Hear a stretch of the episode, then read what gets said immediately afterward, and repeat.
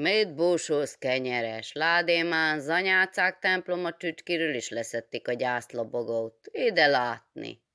Ja, emlegetsz, te is hallod, hogy a gyász borítsa be őket, hogy szakadjon a fejükre az a klastrom.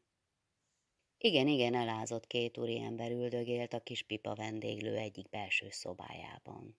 Rövid zekét, lovaglónadrágot és bőrkamásnit viseltek. Egyformán barna szürkülő és rövidre nyírt hajuk, napégette, szikár, csontos arcuk volt, konta kis bajusszal, tömpe, kemény ujjú kezük, melyet gyeplő és kantár szíjegyzett. Nyilván faluról jöttek, talán a szomszéd vármegyéből, az itteni híres marhavásárra. Egész nap fázódtak és alkuttak a kupecekkel, most pedig nagyot mulattak. Nagyot, jó borral, bankóval és cigányjal. Igazit, fehér személy nélkül, konok kettesben, magyarán. Most két óra tájt éjfél után eltikkattan hull ki a brácsás kezéből a vonó. A vendéglős jó kis csigerrel szolgálta ki hát a cigányokat az urak parancsára.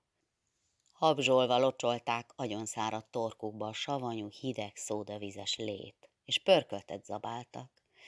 Így most csend volt. A pálott és meleg szobalevegőben verejték és trágyaszag, hagymás szaft, és borgőz vegyes és fanyar illatai páráztak. A két italos kicsiny, csontos feje összehajolt. Már nehézkesen fordult néha a nyelvük, és rendesnél is póribb, kocsisabb volt minden ritkás szavuk, ízesebb, numerózusabb a kiejtésük. Öntelten, nyeglén, pávásan elébb, majd búsan, konyultan és züllött kedvel.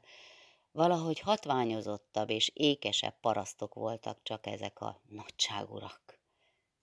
Mit ugatod itt messziről szegény hopszüzeket? Elég azoknak a maguk baj, hadd de... kacagott az első újra, és vállára csapta a tenyerét a hangos káromkodónak. Mi baja, mi baja? szitódott fejebb a másik butult, mámoros haragja. Mi zárják be hát akkor magukat a nyavajások? Miért nem jönnek ide mind, ahogy most vannak ebben a szent órában, hogy látnám én el a bajukat, azt a megint káromkodott csúnyát, durvát, trágárt. A cigányok az utolsó asztalnál röhögve füleltek rá. Csóhaj, te híres, azt hiszed, nem tudom én kiért ungorkodol te most, hogy eszidbe jutott egyszer? No né, tíz esztendőt leéltél azóta, megházasodtál, megözvegyültél, jó pipa voltál te is mindig vélem együtt, na, na, na, na, na csak adjuk, pajtás, hagyjuk, most meg ehunni, egy kis ital elég, hogy eszedbe jusson, komorca is sára, beregi főispánlány, oh, na, ecsém, tán nem annak a nevére danoltál az imént? Már pék hiába, az ott van most is hely száz lépése tőled aluszik. Vagy az olvasót mondja. Ide látszik lád az anyác az árda temploma. Még azt is tudom, hogy Adél a neve. Arról híja majd a Krisztus a lakadalomba. Mert a mán csak a Krisztussal ménel, hékám, azzal mátkáskodott el trucból Békási Laci miatt. Mert azt meghágó valónk ítélete, ház, eszes ember is volt, literátus, meg nagy fene jogász már akkor is. Téged meg trágyabírónak csúfolt sára, amiért lóval bajmolsz, hogy kibuktál a szolgabíróságból. Tudja azt mindenki beregbe?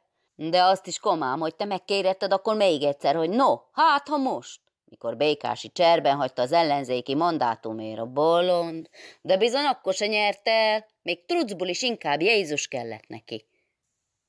Részeg volt, durva, gonosz, kíméletlen és buta. A másik felhorkant, neki bolondult, még csúnyább szavakat mondott, gáttalanul fetrengett az ordas, elkérgesült lelkéből felbugyborékoló piszokban. Na hát a kutya istenít neki, bemegyek én oda mindjárt, aztán meglátom. Hova fenébe mennél te?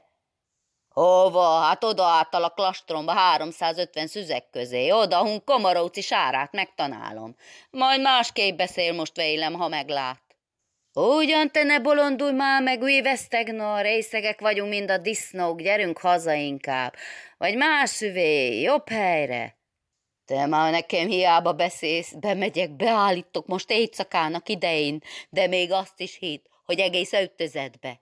Na nem úgy, én, gazember, hazugna nevem, ha nem teszem meg. Csak röhög, annál jobb, fogadol velem? Na úgy, nem mersz fogadni? Most mindjárt, egyszáz pengőbe. Nem mersz, piszlicár fösvény vagy az a híred. Kukoricára térgyepeltett az asszony otthon, mi, ha be nem számolsz?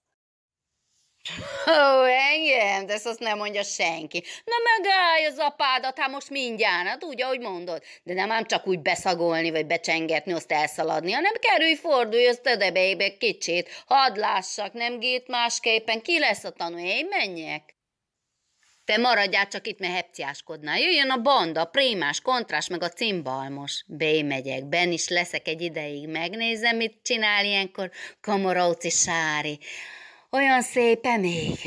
Egy szóval, ha úgy be tudok menni a kapun, és öt percig ben leszek, ennyi a száz pengő. Gyertek, Maurék, de pisz nélkül! Amíg szót nem fogad, beütöm a pofáját. Ó, de hát, ha hazudnak már a cigányok is, megkened a markukat, kötölőzködött a másik. Ejnye, hát becsületes, tisztességes úriembernek kösmersz nem? A hónap különben az idevaló újságba is megolvashatod, hogy mi történt az éjszaka. Jó, van így? Na, gyerünk, gyerünk, kocsit is kell még leelni, valami fiáker. Az jobb lesz, mint az én kis bricskám, fedeles fiáker. Ó, csak nem mehetek végig az utcán, még az éjszaka se, szeles márciusi idő van. Szinte megjózanodott, céltudatos, ügyes, körültekintő lett a csúnya és durva bolondságban. Most már leginkább a fogadás izgatta. Nem a száz forintért. Két annyit elvertek pár nap alatt, de a dolog híre, virtusa most már sokkal inkább érdekelte, mint a hajdani ideál, komoróci sára.